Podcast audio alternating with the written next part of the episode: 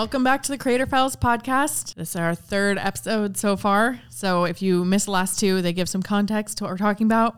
Ricky is doing a 30 day publishing challenge on YouTube. It's getting pretty exciting pretty fast. It is. So what day are you on? Um, I believe 17. Okay. And you 17 days in a row. you missed a day. I have not. Nice. 17 days of consistently publishing every single day. I had one day where I didn't publish till noon.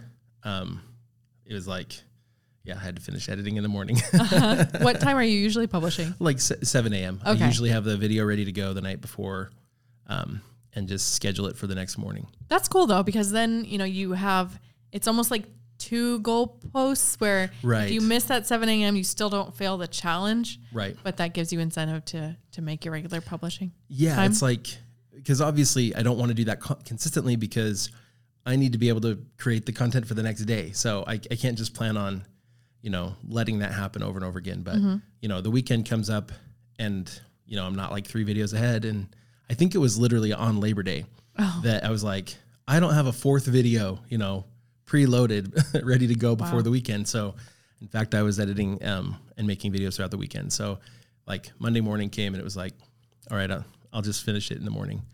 And I, that's what I did. Well, good job. You haven't missed a day. Nope. And give us an update on how it's going. Um, really well. It's been, I guess we'll say eye opening. Like I've done this before. I've Yep. built channels before, but it's been a long time since I started a new channel where like I was really, um, really invested in its early success. You know what I mean? Um, every other channel I've started, it, it was always just kind of with like a long term idea in mind, and I've known what we could do, and we've had early successes and all that in the past. But um, this time, it's been like you publish the first video, and you check in like three hours later, and you're like, oh, only one person's watched it, and like it seems ridiculous. Like I know better. I Yeah. know that that's how it's gonna happen, and yet, um, just like everybody else, I'm like, what's you know where, what video is it going to be that it finally starts to something starts to really happen. Pick up. and it nothing like immediate. It's just kind of like most videos did slightly better than the previous. And then i had one that started to like consistently getting views even after the first day.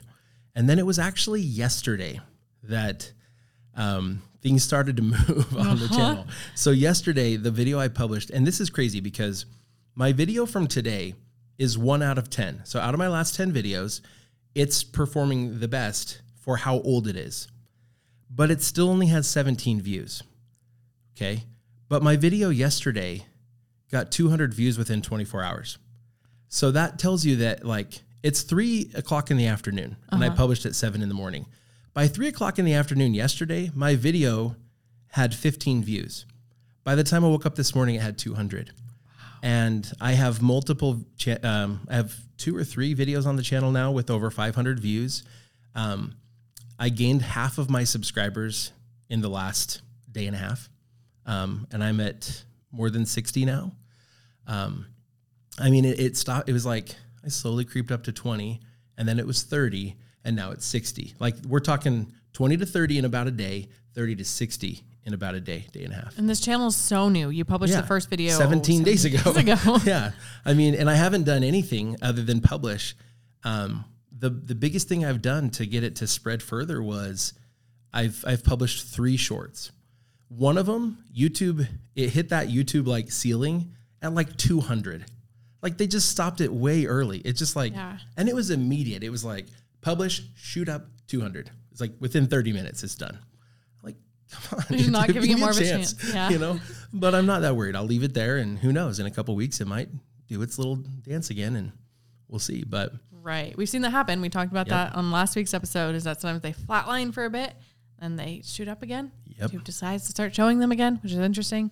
yeah, That makes me really think about the the argument for a challenge like this or for pushing for pushing for early success. yeah, And I think it can really an argument can be made for doing either way. You could say, Yeah. well, you want to get traction quickly before you give up. Or you can say, just don't give up. Right. Just know that it'll take a while. But it almost feels like every creator maybe has some mysterious expiration date where they won't be able to keep going just because they won't Right. have that like mental endurance. like if I were publishing one long form video a week, I would be it would take me 14 weeks to do what I've done in two and a half. So um Wow. like that's a long time. yeah. And so, you know, I get it. If you're doing YouTube and you're like, I've been at this for a year and I still don't, I'm not even monetized yet. It's like, well, okay, I'm going to have 30 videos done in 30 days. And it's, and it's doing a lot, right? It's, it's basically front loading it. I'm going to have over half a year's worth of content published really early in the beginning, and then I, I then I can move to a normal pace. Like, I'm, nope, I can't keep this up. It's it's not going to work. Okay, but um, I think it's also giving me a little bit of a an extra boost on YouTube because of that sort of momentum factor that we see with YouTube when they see that something's going well, that a channel's doing well. You know, this video did well.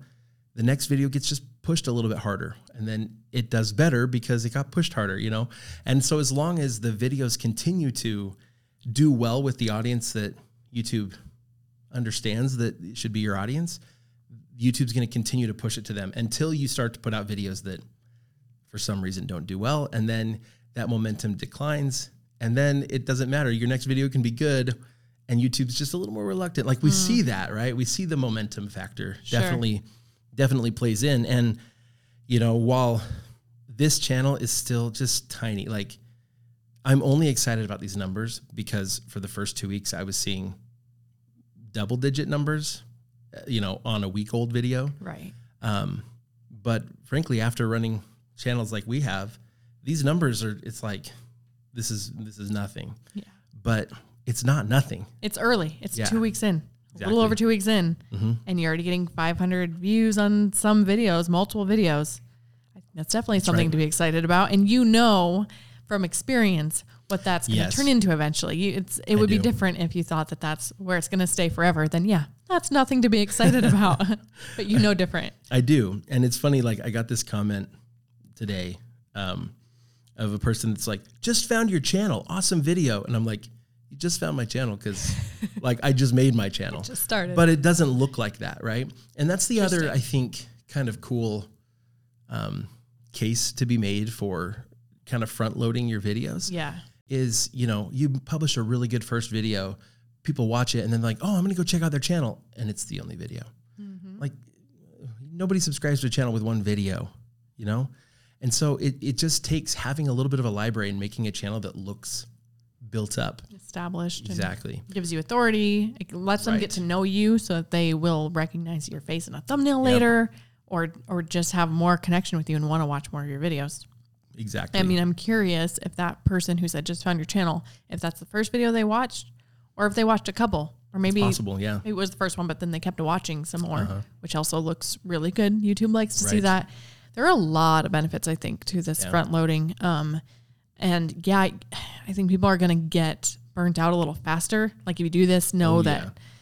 probably don't do it forever and and it still might not be like super rapid success just because you do a video a day for a month. I've done that before. Um and my it's not like I had this Yeah. huge channel by the end of it. Right. So a combination of the mindset of like you're in this for the long run, but also if you can front load and push really hard at the beginning, it's probably the best of both worlds. Yeah, we've um, we've taken a little bit more conservative approach to this in the past. Um, when we started the Channel Makers channel, we did two videos a week for a couple of months. Um, actually, I think the first week we might have published like three or four videos. Like we had pre-made several videos before we started publishing, and then we just published several, and then we kept up that cadence of two a, two a week for at least a couple of months, just to sort of front load the channel. I I think I think it just makes a huge difference. So if you're not going to do daily, like that's okay. But you know, if your channel is looking pretty small, you know, somebody clicks on it and there's only one row of videos, you don't have any other playlists or anything else on your your um your channel page, you know, build that out a little bit, right? Create some playlists, put them out on that that uh, your channel page, but then like maybe give yourself a challenge to just make two a week for a little while. That's twice as much content, Yeah. twice as many chances to have a video that that the algorithm likes. Yeah. Yeah. This does Yeah. not have to be every single day. No, no. Twice as much is still huge. It could make it could make the difference between you seeing results before you give up.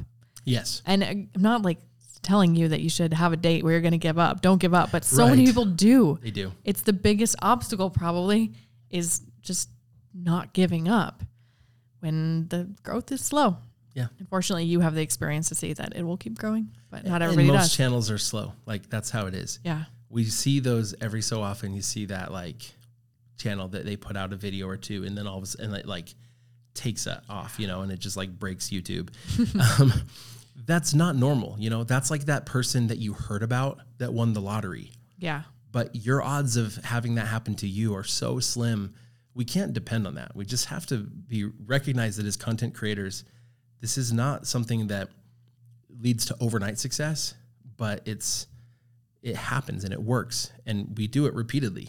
Right. And there's going to be so so fewer people that actually succeed if they are thinking that it should be a, a two, three video overnight Yes. success thing. Yeah. If that's what you think is normal, then anybody is going to give up. You're going to make Oh, three totally. videos and think, oh, well, nobody likes my personality or it's my topic is stupid. And that's a shame because it's so many channels. It took them forever to grow. I Yeah. mean, look at almost any big channel that you enjoy. I bet you, I bet you nine out of 10 times their channel's pretty old. And probably their channel didn't start getting traction for six months, maybe a year, maybe two Yeah. years. I'm always surprised to see, like, oh, I hadn't heard of this channel before. And sometimes I think it's new. And then I look and it's newly growing. But if you look back, it took them a long Right. time before they got traction. And some of those channels, they unpublish their early videos because they're embarrassing to them. And mm-hmm. and so the channels don't even look as old as they really are. Yeah. I mean, there was this kid years ago named Jimmy Donaldson who like made YouTube videos for years, a long time before anybody ever heard of Mr. Beast, right? That guy spent years like really learning YouTube. He's he's earned his position. um, and and you know, we don't all have to do that, right? Because people have kind of figured it out and now like YouTube themselves are kind of telling us like here's some things you could do to improve um, they're, they're making it a little easier on us. So just, you know, stay the course. Yeah. Okay, so our actual topic today is how to, um, for each step of the process of making videos, how to simplify it and systematize it so that you can sustain it, especially with a crazy publishing schedule like Yeah. Ricky's doing. I think you're going to have some awesome insight. Um, and a lot of this you've known for a long time, but it's I think it's gonna be fresh for you because you're doing Yeah. it right now, and maybe even learning some new things. Um, so let's start with basically the very first thing, which is ideating videos, coming up with ideas, and deciding which videos you're going to make.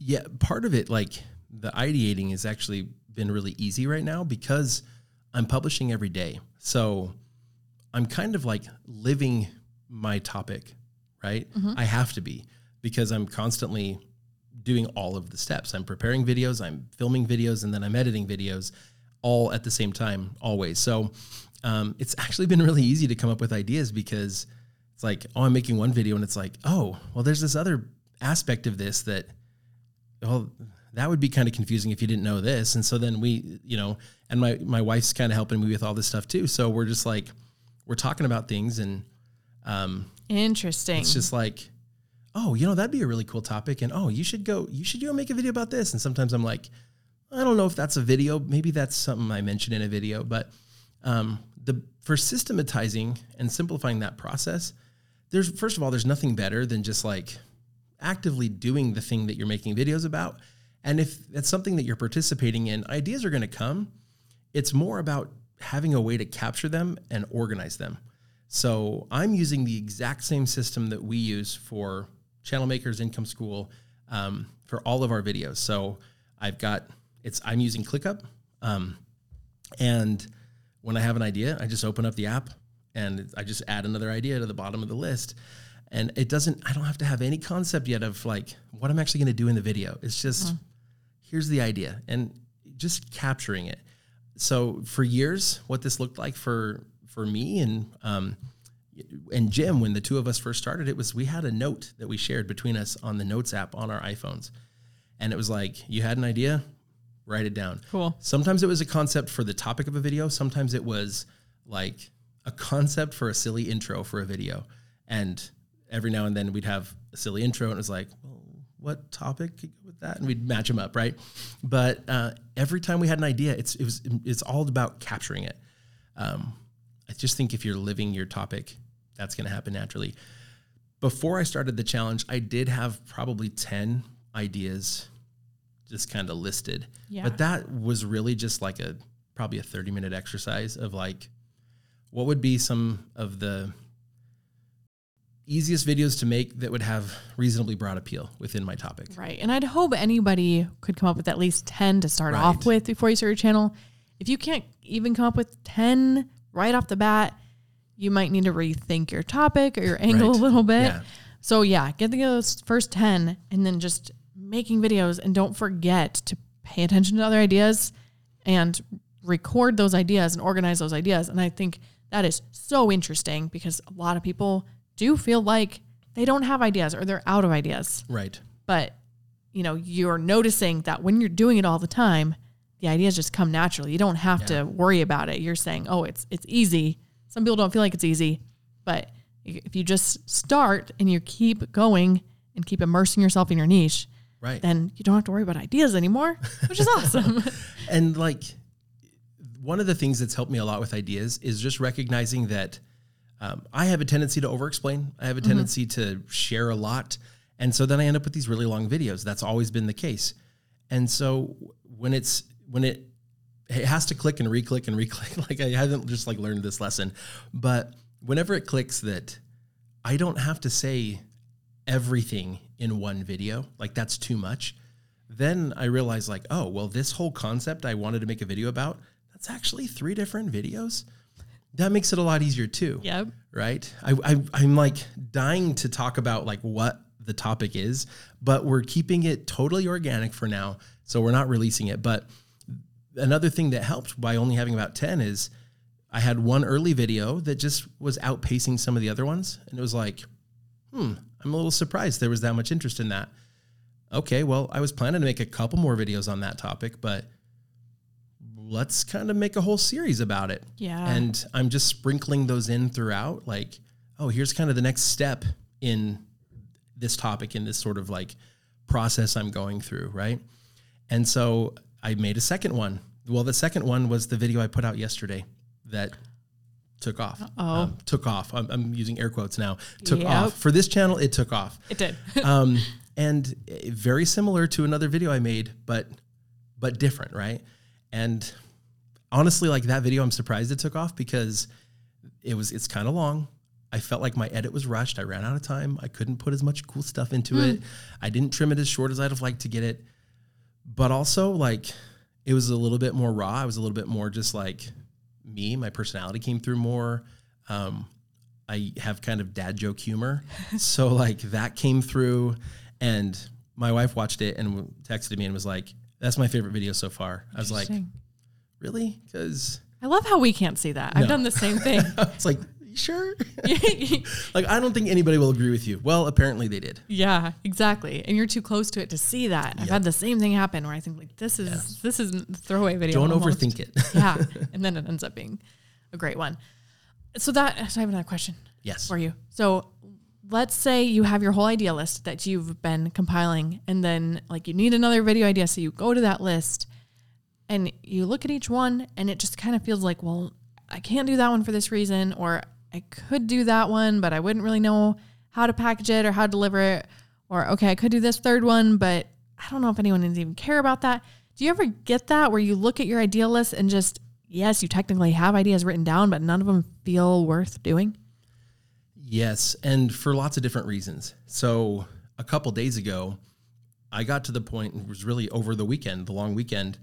Um, I'm coming out of the weekend, and I'm like, I have almost nothing recorded, um, and I need to keep publishing, right? So I had a couple videos that I'd been putting off editing because they had way too much footage, and um, and I have had a little bit of help with editing, right? So I gave one of those to Andrea. Um, she's done, I think, four now of the 17. So I said I'd do at least half. I'm well over that. Um, I gave her one of the long ones. I'm going to take the other one to be Nice. fair. Um, but then I was like, if I'm not going to have anything else to give her or to edit for myself if I don't just get going. And I looked at my list and there were several on there where I was like, for that one, I need just a couple things, not expensive things, but a couple things I need to order on Amazon. Um, you know, for this one, uh, I could probably find those at the grocery store. I guess I need to go to the store, you know, and and you know, and it was it, there is some of that like second guessing where you're just like I don't know if this video is worth it. But usually when I say I don't know if it's worth it, it's often because there's some barrier to filming it. And so saying, "Oh, it's just not a very good idea" is a lot easier excuse than saying, "I'm feeling kind of lazy right now and this feels hard."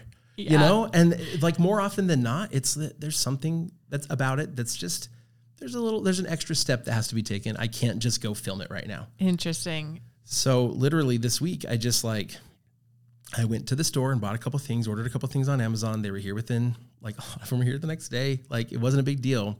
And literally today, I filmed three videos. Like I just came in this morning, and in a two and a half, three hours, I filmed three videos. And now I'm good to go for a couple more days. I can't stop because I'm going to run out of videos again by the weekend if I'm not careful. But um, you know, I got the things I needed to be able to do probably five or six of them um, and I'm just gonna keep cranking them out. So I think we just have to evaluate like why do I not like these ideas? Is it really because I don't think there's interest, or is it because um, there's just a couple of hurdles I need to overcome? And um, when we see those hurdles, it's like, okay, but what does it really take to overcome these? Yeah. Like I'm gonna log into Amazon real quick.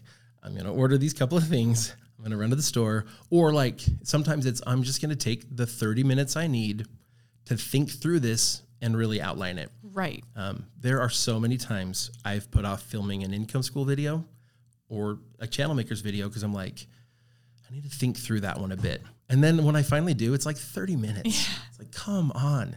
But I've been putting that off for a week and a half. Like I just should have filmed it. You can't see the ideas that you don't have yet. That you haven't Right. if you haven't sat down to think about it, you can't see what you're going to come up with. So it feels like Yeah. you're not, you're not going to come up with anything. Right. But usually if you just get some quiet time and sit there for a second, yeah, things will come.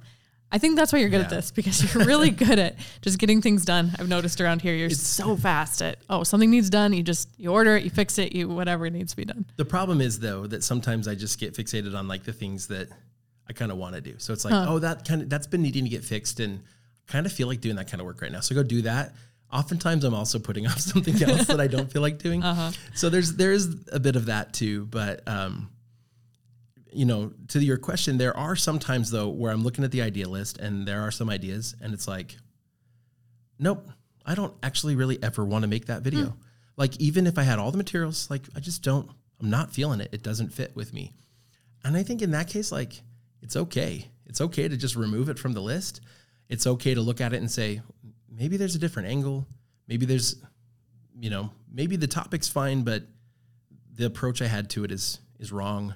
Um, or maybe I just need to throw it out altogether and just, you know, I need to spend five, ten minutes just ideating again. Yeah. And which makes me think, based on everything you've said just now, is sometimes when we're looking at our big list, we're looking at it with this really big, like bird's eye view Yeah. of these all these ideas and none of them feel very good. But I think if you're looking at one idea, you just pick one idea and really look at it closely and uh-huh. honestly and say, is it supplies that I need? Is it that I need to take a second to outline it? Or is this genuinely something I don't want to do? then you can go through each little idea and figure out which ones to keep and which ones know, to either wait on or never do. Yeah. But when you're looking at the whole list and just saying, eh, no, those feel very good, that's just a trap. Yeah, totally. And one reason I think this happens is we create a big list. And then when we go to work on videos, our minds like push our eyes to those topics we're most excited for and the videos that we could just like, I could just go film that right now. Oh, and yeah. so we take those all off the list and then we're like, okay, cool. I need another video. I have this huge list. Everything feels wrong. It's like, that's because all the easy stuff and all the exciting stuff you already took. Yeah. Like, so one way to help avoid that is like mix in the hard stuff too. Um, for years with income school, I mean, we would have these lists and certain video ideas that seemed like great ideas, we kept putting them off. And sometimes it's because there was a three month case study needed to be able to make the video. Yeah. So it's like, well, I can't make the video without doing the case study, but I'm just going to do a different video right now because I need a video right now, not in three months. Right. Um, So you have to take time right. and maybe work on some videos simultaneously sometimes. And honestly, like with case studies, there's nothing wrong with like turning that into a good story and doing a little bit of filming on it now, and maybe even breaking it into multiple videos. Like sometimes I think we just had this mentality that like one topic, one video, and people will follow you through a journey hmm. if it's compelling. So I think there were times where we just maybe got a little myopic and just were like, oh, I, that's going to be one video, but it's going to take three months of work. So we just don't do it. Right. But then it builds more loyalty and also people watching multiple videos. They're more likely to watch multiple videos on your channel, Yes. I think, if they want to see the end of this story that they've already experienced part of. Yeah, absolutely. And turn it into a, a little playlist or something. So, or, you know, or make a chain of videos so it's easy for people to, if they find one, to recognize this is part of a series. Yeah. It works. exactly. And yeah, mentioning the watch next, if you can know ahead of time that you're doing this, absolutely Yeah. say that the next video is coming. You know, watch it here when it releases or add the cards. Totally. Yeah. Don't forget that step. yeah, when you publish the next video, this is where a tool like ClickUp is really helpful because if we're like, okay, I'm going to do this case study, I can I can see three videos here. You know, one where I'm kind of launching it and maybe sharing my hypothesis about what's going to happen. Um, another one where I'm like in the middle of it, and another one where it's results. Right. So there's three videos. Okay, those three videos are now in my plan. I'm going to put dates to them. Like we never used to do this, but now like we have a system for this. And so it's like there's dates associated with them. I can put in the notes on the second and third one, you know, um, when this is ready to publish, add a card to this other video, you know, and we can have that information there, those tasks to check off. And then you don't miss that kind of stuff. But most of most of us are not that organized when we're just like a solo YouTuber. Um, it feels like a lot to set up. But the more you can kind of keep a little bit of organization to what you're doing, the easier it's going to be uh, to Yeah. do that. The hard videos and the ones that take longer.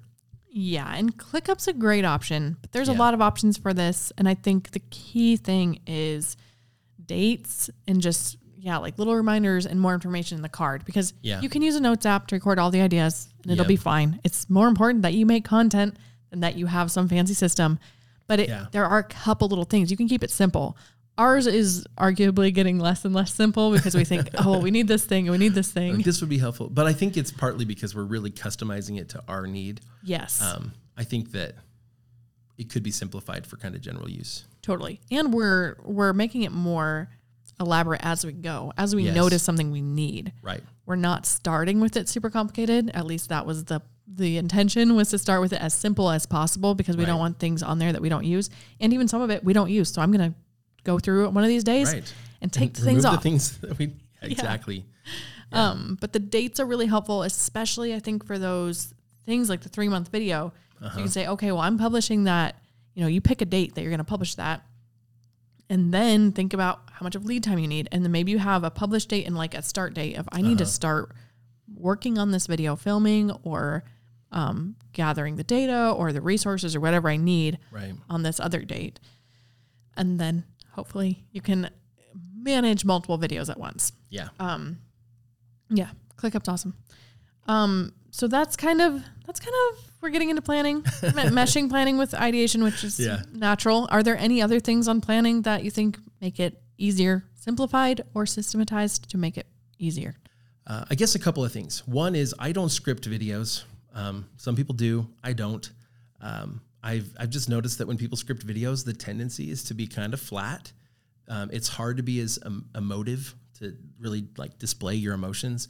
And on video, it's like you kind of have to exaggerate your emotions for anything to come through. So when we're reading off a script, even if you're pretty good, like we just don't tend to emote nearly as much. Yeah, it, it looks like people are falling asleep. Right. It's so Oh, yeah. weird. And it's not just you. Like I used to think that it was just me that oh, I think I'm being boisterous, but I'm clearly Yeah. not. But it's so weird because watching other people film when you're in the room with them, you think, that's pretty good energy. And then you watch it, you know, On- it wasn't yeah. even me. And I watched on camera. I'm still a third person viewer. It should be Yeah. the same. And I realized they look like they're falling asleep. What is going on here? It's crazy. It's really crazy. So Yeah. it helps with the planning though, because then it's just like, you know, it's for information. For me, it's it's just bullet points, right? Like these are the main points I want to get across. And usually, like if you can boil it down to one main thing for them, mm-hmm. like what is their takeaway? If they watch this video, this is how their life is better. Then break that down into like, okay, then what are the specific things they need to learn? And then cool, now I'm just going to go through and give that to them. I think the next step would be like, okay, well then how can I craft a video that that has really good movement, that has like that is very engaging because it's constantly like moving forward. I think that we we could really improve there, and I don't really, I don't know that I have that down. Yeah. um, I, and I'd love to do better at that. It's mostly just because our experience is very much with informational videos. Um, Yeah, and you that's very much your personality. I've seen that where you have all this information, you know what they need to know, it's like and you "Let me just, just like, give it to you. here you go. yeah, and it helps that I think like I'm excited to share that with them, so the energy comes through. yeah, but it's like i don't know i feel like if i could if i could pull them through a story that gave them the information it would be better like my youtube idol is mark rober he's just like my favorite i just think he's awesome um, but he does that like his video isn't like uh, here's how to build robots it's like i made a glitter bomb that like opens and you know, sprays fart spray all over the place, like military grade fart spray, and the world's finest glitter. And by the way, it has four iPhones in it so that I can capture every angle no matter how they open it. And um, it's just super awesome. And by the way, I upgrade it every year. Like, eh, but I'm learning cool stuff. But literally, my son comes home from school. This was yesterday, and he's mm-hmm. like, Mom, can I watch Mark Rober? You know, it's just like, Oh. it's just that's what he wants to do because it's so engaging. Wow. Because it's a cool story.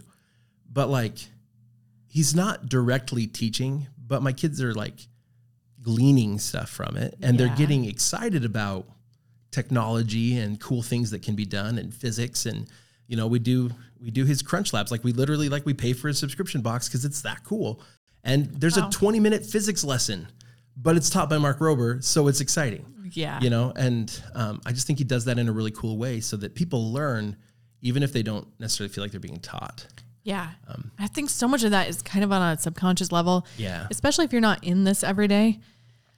I I fear that a lot of creators think, well, I just want the information and my target audience is people like me. yeah So they don't need all that fluff. They just need the information.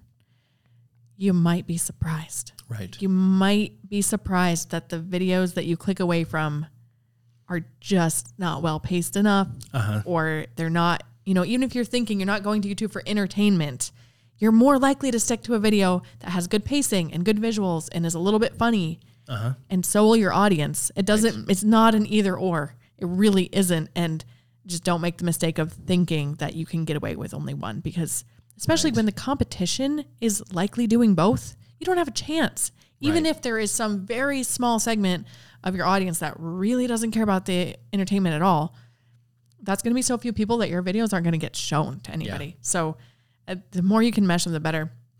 and I don't necessarily think that we all need to push totally toward the entertainment where the information is only like gleaned. Yeah. Um, there is something to be said for creating content that will rank in search for specific things.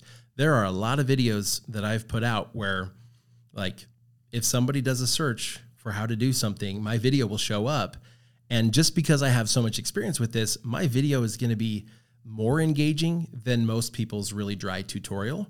And so mine will end up doing better long term. Hmm. And so there is something to be said for creating content that can win those searches and just being really engaging with it. Yeah. I just would those kind of videos aren't the kind and not that I'm seeking for this, but those are not the kind of videos that will ever spread the way that a Mark Rober video will spread. Yeah. I'm not shooting for viral videos, but like these are not the kind of videos that are going to get 12 million views. It's just not going to happen. Right. Yeah. And that, and that's okay too. You Yeah, don't have totally. to have a huge audience. It can be a totally different business model. Yeah. So you mentioned another thing on the planning is you said having like what's the main takeaway. And I think this is such a good way to simplify that storytelling process um, and also make make the video like really engaging because we even have in our ClickUp a, a little like reminder. It's basically just a like a little header that says w- what is the main takeaway? What is the main idea of this video? Because even though we know this, so often we're just like we need this and this, we need this, and they need to know we just this. fill it with a bunch of stuff. Yeah, which is good. And then often we use that stuff to keep the pacing good. Mm-hmm. But we want there to be one main takeaway. We don't want there to be too much. It's almost this idea of if they walk away from the video and someone said, What was that video about? They should be able to tell them in like one sentence. Right. Not like, Oh, let me or watch like it again. at all, right? They should be able to say like, "Well, it was about this one thing." It it shouldn't be like, well, "What was that about?" There's so much stuff in there. Yeah, exactly. And it takes a focus on really driving that one point home. Yeah, And so then you kind of naturally think, okay, well, how do I make that point? Do I need a visual that pairs to really make that point more impactful? Do I need an analogy? Do I need other examples that all lead to that one point? It kind of just naturally helps you yeah, to make a more coherent video, I think. and it allows you like if you are thinking about storytelling, it allows you to build your story plot to climax at like that main point, right? Yeah. If that's like the central focus, that's going to be the part that your whole video builds to. And then if people drop off after that, at least they got that, right? Yeah. But they're going to be a lot more likely to stay through more of the video. Um, I do think that we can build tutorial videos in a way that's kind of like that. It's it's a little bit hard. I'm thinking about these how-to videos I've done in here where it's like, well, the main point is for them to learn how to do this skill, and it took eight minutes to show them the skill, right? Like, how do I make that my one main point? But it really is like that was the main point, and it's a built-in.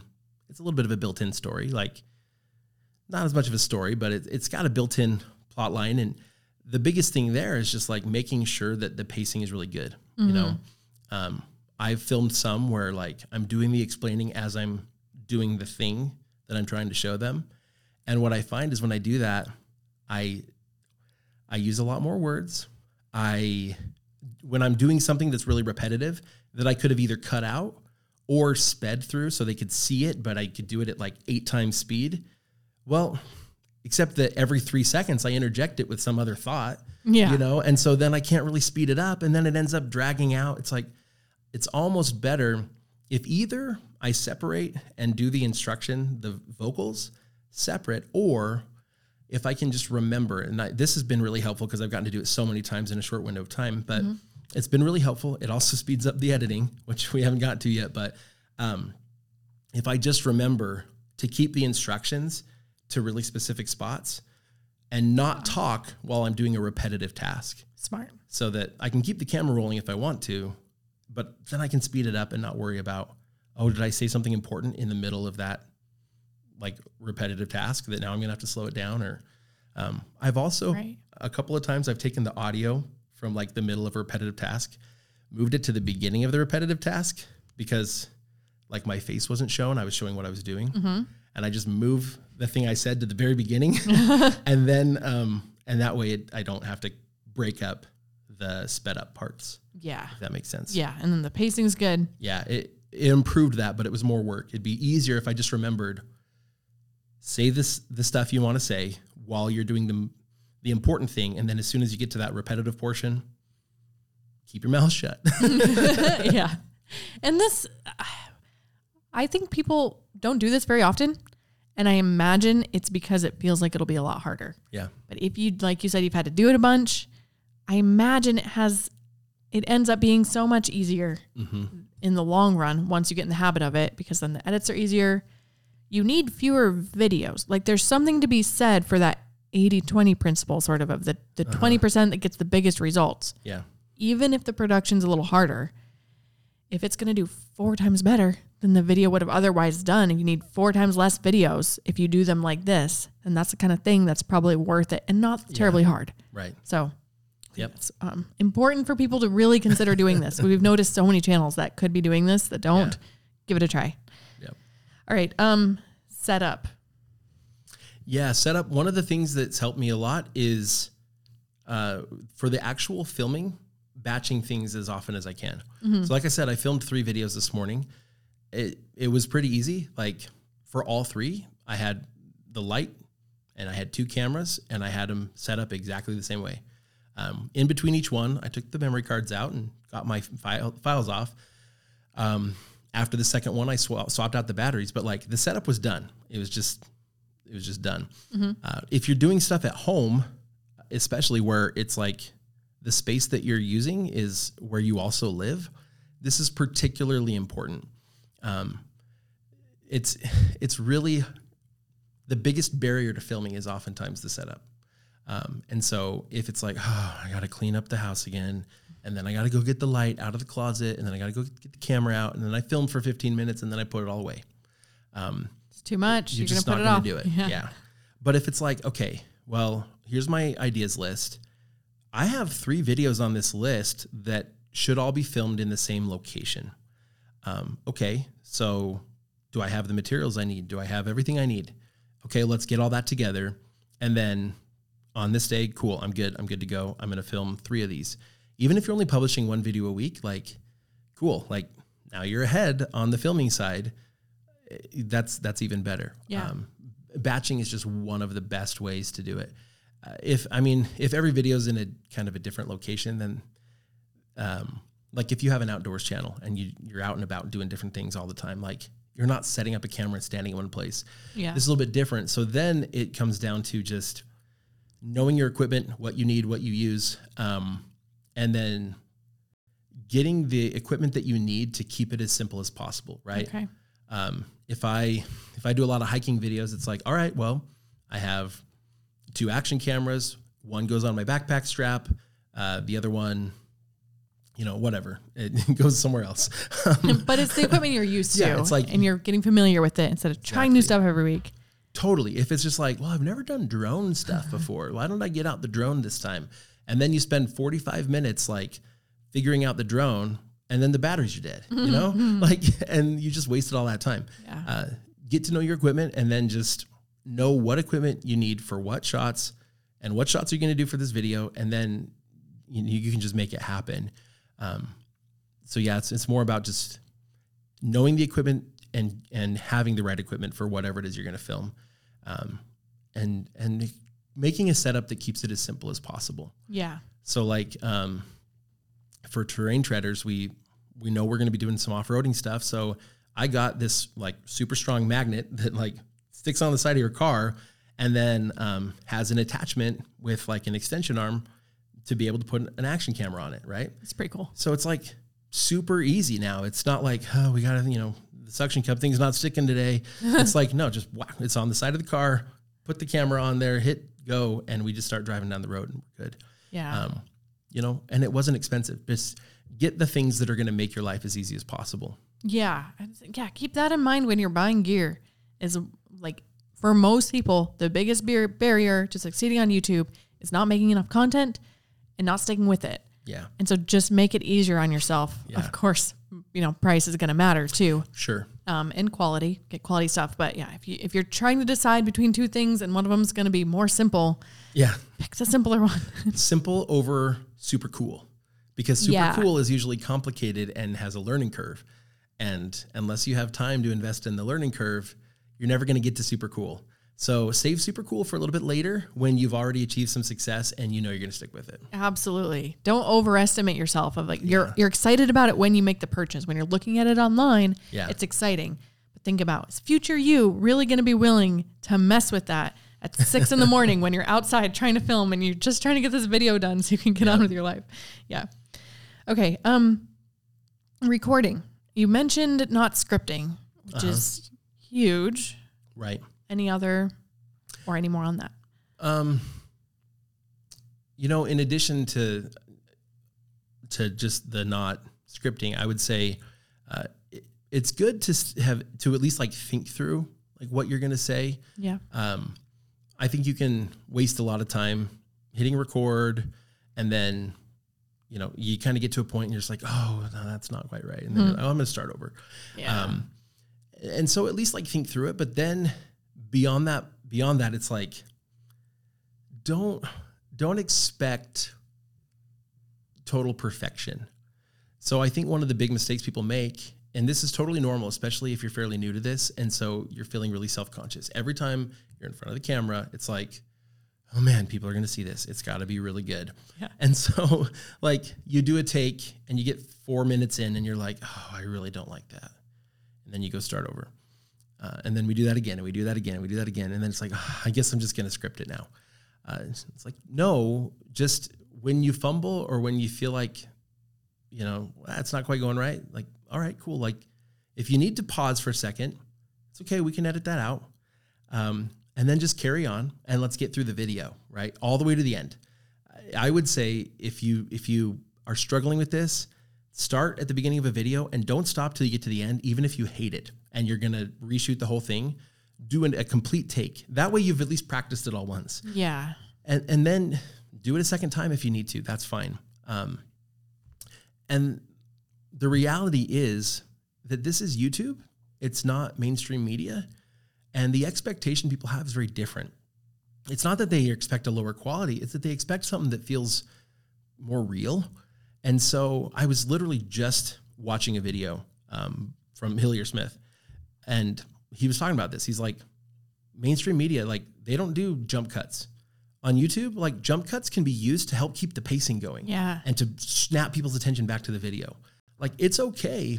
I was just telling someone yesterday who was like, I'm editing a video and it's it's kind of hard because there's a pause in the video where you went back and then you kind of repeated it because you fumbled the first time. Hmm.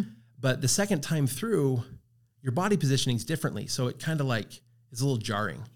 I'm like, okay.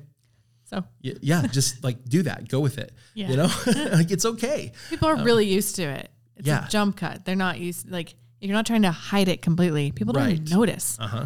It's funny. I've noticed um, some people, in the older generation, they don't even realize that there's cuts. It's like they're so used to jump cuts that they don't realize that there was a cut there Yeah. until you point it out. That's interesting to And me. sometimes, like, sometimes I'll hide them with B roll. Yeah. If it's one that looks really awkward, Yeah. um, you're just like, oh, that was weird. Or too many. You can't Or have a there's so- million yeah, right around. There's yeah. so many. Yeah, it's like, okay, I got a bunch of cuts here.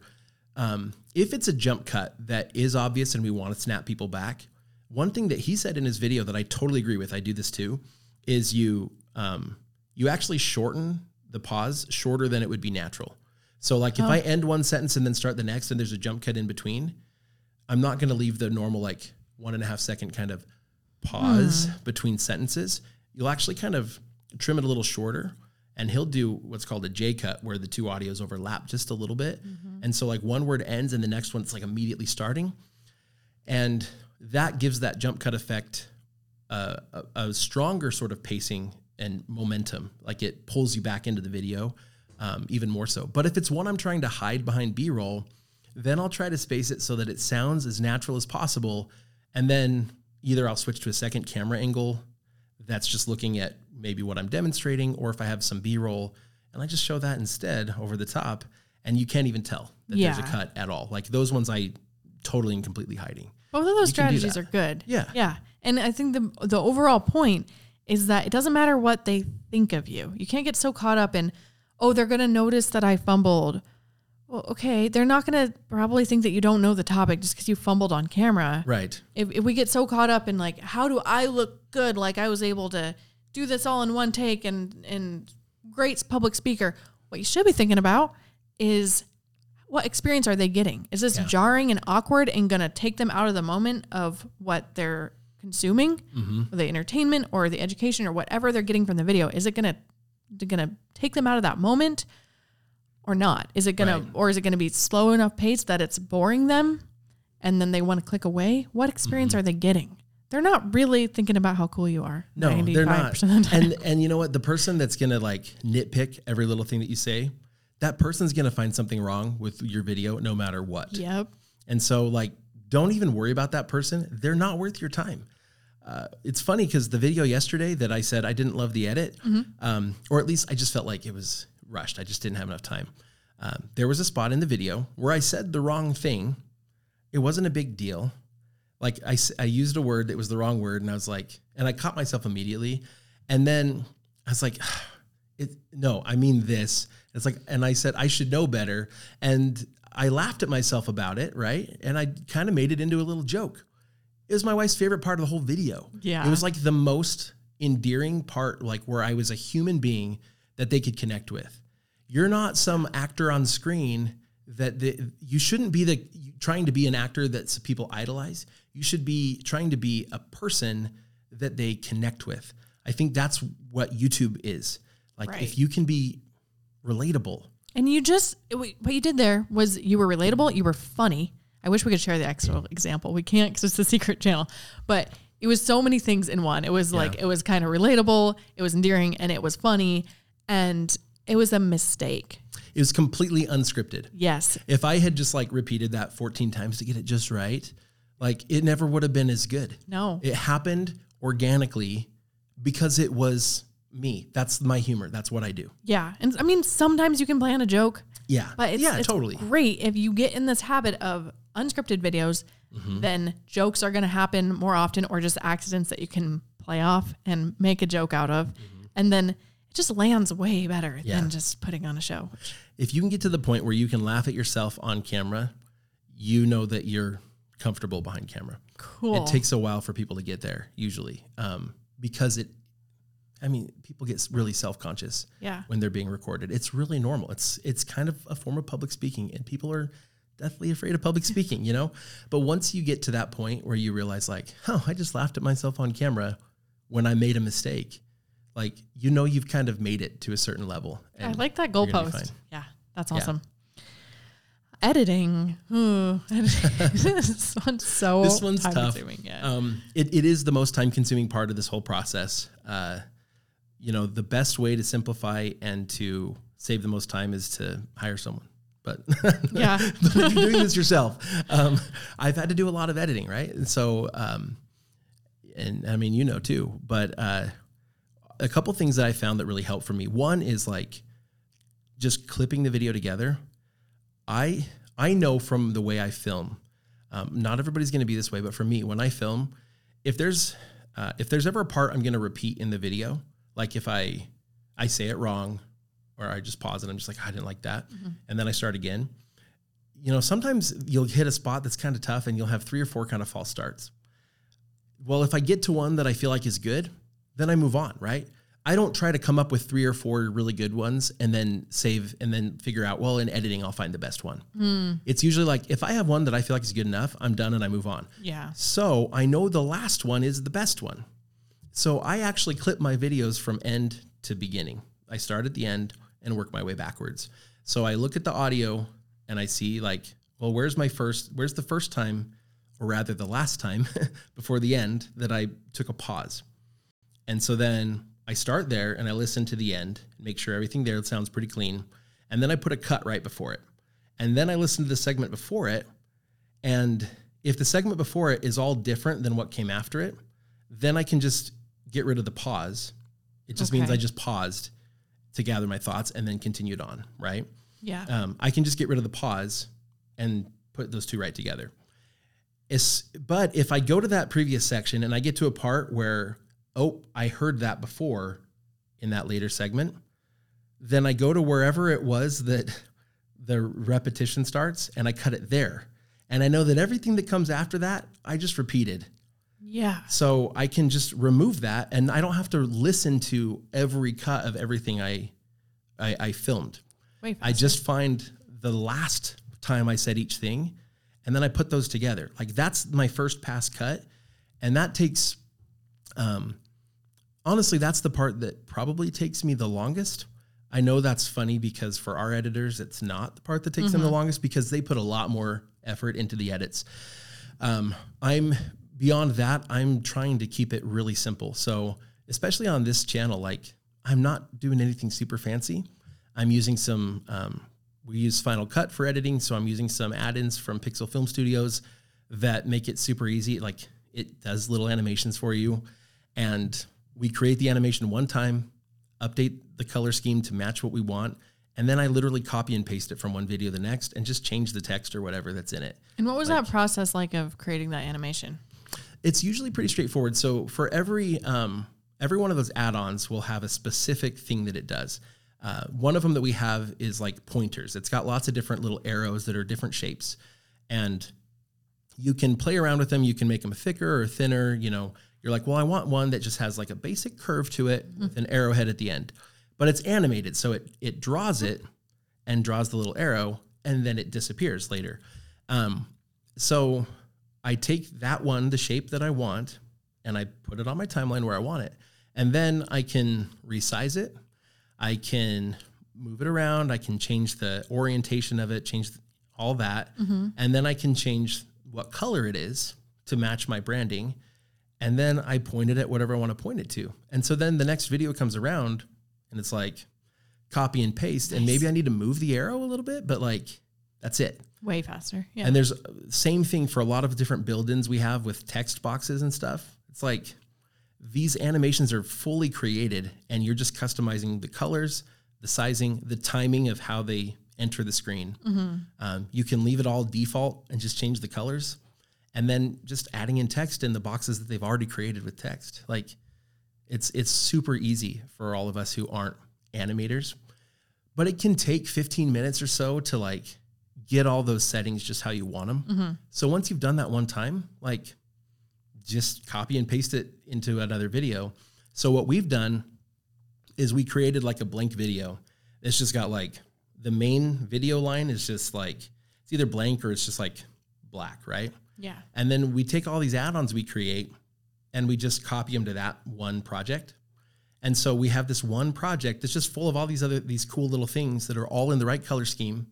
And then you go find the one you want and grab it and copy and paste it to the project that you're in. So you never have to create anything more than once. It saves a ton of time. Yeah. Um, and you know, beyond that, I mean, I know Cody does so much stuff. He does a lot of color grading and a lot of I've done very little of that. If I'm like, oh, this is kind of dark, I'll go in and kind of brighten it up a little bit.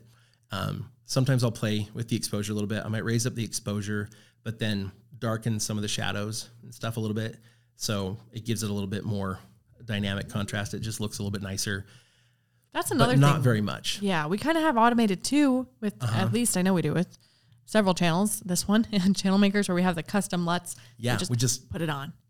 Drop it in. And assuming our set and our lighting is consistent each yeah, time, exactly. it's gonna work. If it's not, then you can't really do that so much, but that helps a lot. Yeah, the more you can just like set up a setting, and LUTs is a great way to do that. Like you take a LUT, a custom LUT, and you just, if you can just drop it on because it's already got the coloring and the exposure levels and everything just always right Yeah. um, or really close, like you just drop it on and you move on. Um, and with audio, like I don't worry too much about like doing a lot with the audio to try to perfect it. Um, if there's spots where my audio is really peaking, I might drag the audio down right in those spots. Um, and I try to get the volume up as much as I can without it peaking.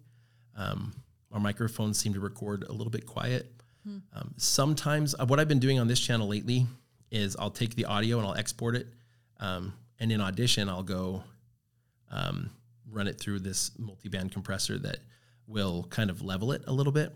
Um, so it'll bring up the really quiet stuff and kind of bring down the really loud stuff and make it sound pretty good. And overall, the overall volume allows it to be louder without peaking, without getting that really annoying sound where it like kind of rumbles at the top. Yeah. Um, we don't want that. So it makes a big, big difference. I always it, it notice does. So uh, yeah, so that helps me to um, to get my volume louder. Uh, that's the biggest complaint I've ever had from people is like, you know, you guys are really quiet. Your videos are really quiet. It's like, okay, I know, but it's an extra step. Final Cut doesn't have great audio processing, so it's an extra step to pull it out. But I've been doing it on most of my videos on this channel, and it's been, I, I think, a good thing. Cool. Awesome. Those are really solid tips for editing. I think for every stage of editing, you know, the, the rough Uh-huh. cut, which for a lot of us is what's going to be the majority of what we're doing. say, like for a long time, that was the edit that we Yes. did. You know, like even on income schools, like cut it together, upload. and that's okay. Get videos out there. I mean, do more if you can. Do some Right. Mm-hmm. titles. Those finishing touches will make a difference. Yes, But if it's between getting a video out or not getting a video out, right. just do the basics and Yeah. get good at the basics and get those systematized and then you can have extra time to play around and make things more fancy Yeah. or you know, even if you want to be a little creative from video to video, if this sounds kind of boring to some of you, like, well, I don't want to do the exact same thing. Yeah, this is an art to me. Like, let me, like, that's fine. Yeah. Yeah. Make the boring stuff automatic so that you have more time for the art if that's right. what you're into. Exactly. Yeah. Okay. Post publish, publishing, post publish. Yeah, you know, the first thing is like right away take advantage of channel settings, the presets. Yeah. So like if there's certain tags you want in every video, if there are default settings you want to say like my videos are always going to be in English United States. You know, um, I'm going to upload them and I want them to automatically be private. Uh, you know, here's the default um, description I want. Like there's a bunch of those things that you can just say always have it like this. Yeah. And then that's the starting point. And then you can add a couple of sentences to the video description. If you want to add timestamps or if there's links to add, great. But other than that, like automate as much as possible. Even the description you can have pre populated. Exactly. And then you can add something custom for each Exactly. one so that there's one sentence yeah, that's, that's, what I mean. Like, Yeah. the- there's the parts that are like, oh, I want this in every video. Have that like and now, make it now. Yeah. and then and then just put it in the default settings. Mm-hmm. Um, same thing with like end screen. So I've been playing around on this channel. Most of my videos on the end screen, I just made kind of a white screen and I put text up. Um, we can talk about a little bit more about why I tried this in, in another episode, but Okay. um, but I just put some text up saying like, you know, here's a um, a related video and then a video I liked. Those are the two text, and I just placed them in the right spot so that just to the right of them, I can have two um, end screen videos, right? That that can point to other videos, and uh, then every every time I click to create the end screen for a video, um, I just import it from the previous video because I'm doing the same thing basically Cool. every time. And so I just import it from the last video, and then I just swap out the videos that are there, but it's already placed in the right spot. so fast. like just again, simplify, like automate as much as you can. and it's less like decision fatigue, right? You don't have to think like, what about am I gonna do look good time? here, look good Yeah. here. You just that's your template and that's what you're doing. And then you have more mental capacity to Yep. think about making awesome videos. Yes. You're killing it. I can't wait to see what you have next week. This video, this video, this well, video first if you're watching on YouTube, but this podcast was about you know, minimizing the time spent so that you can stick with it and you can pump out a lot of content for anybody listening. Next week's episode is going to be about strategy because I know you don't want to get to the end of this. You know, if you're following along doing your own channel or, you know, even if you're not doing a challenge like this, but you're you're still making content, you don't want to get to the end of 50 videos and say, okay, well, I stuck with it. I made a lot of content, but it didn't work. I'm not getting as many views as Ricky or nearly as many views as Ricky.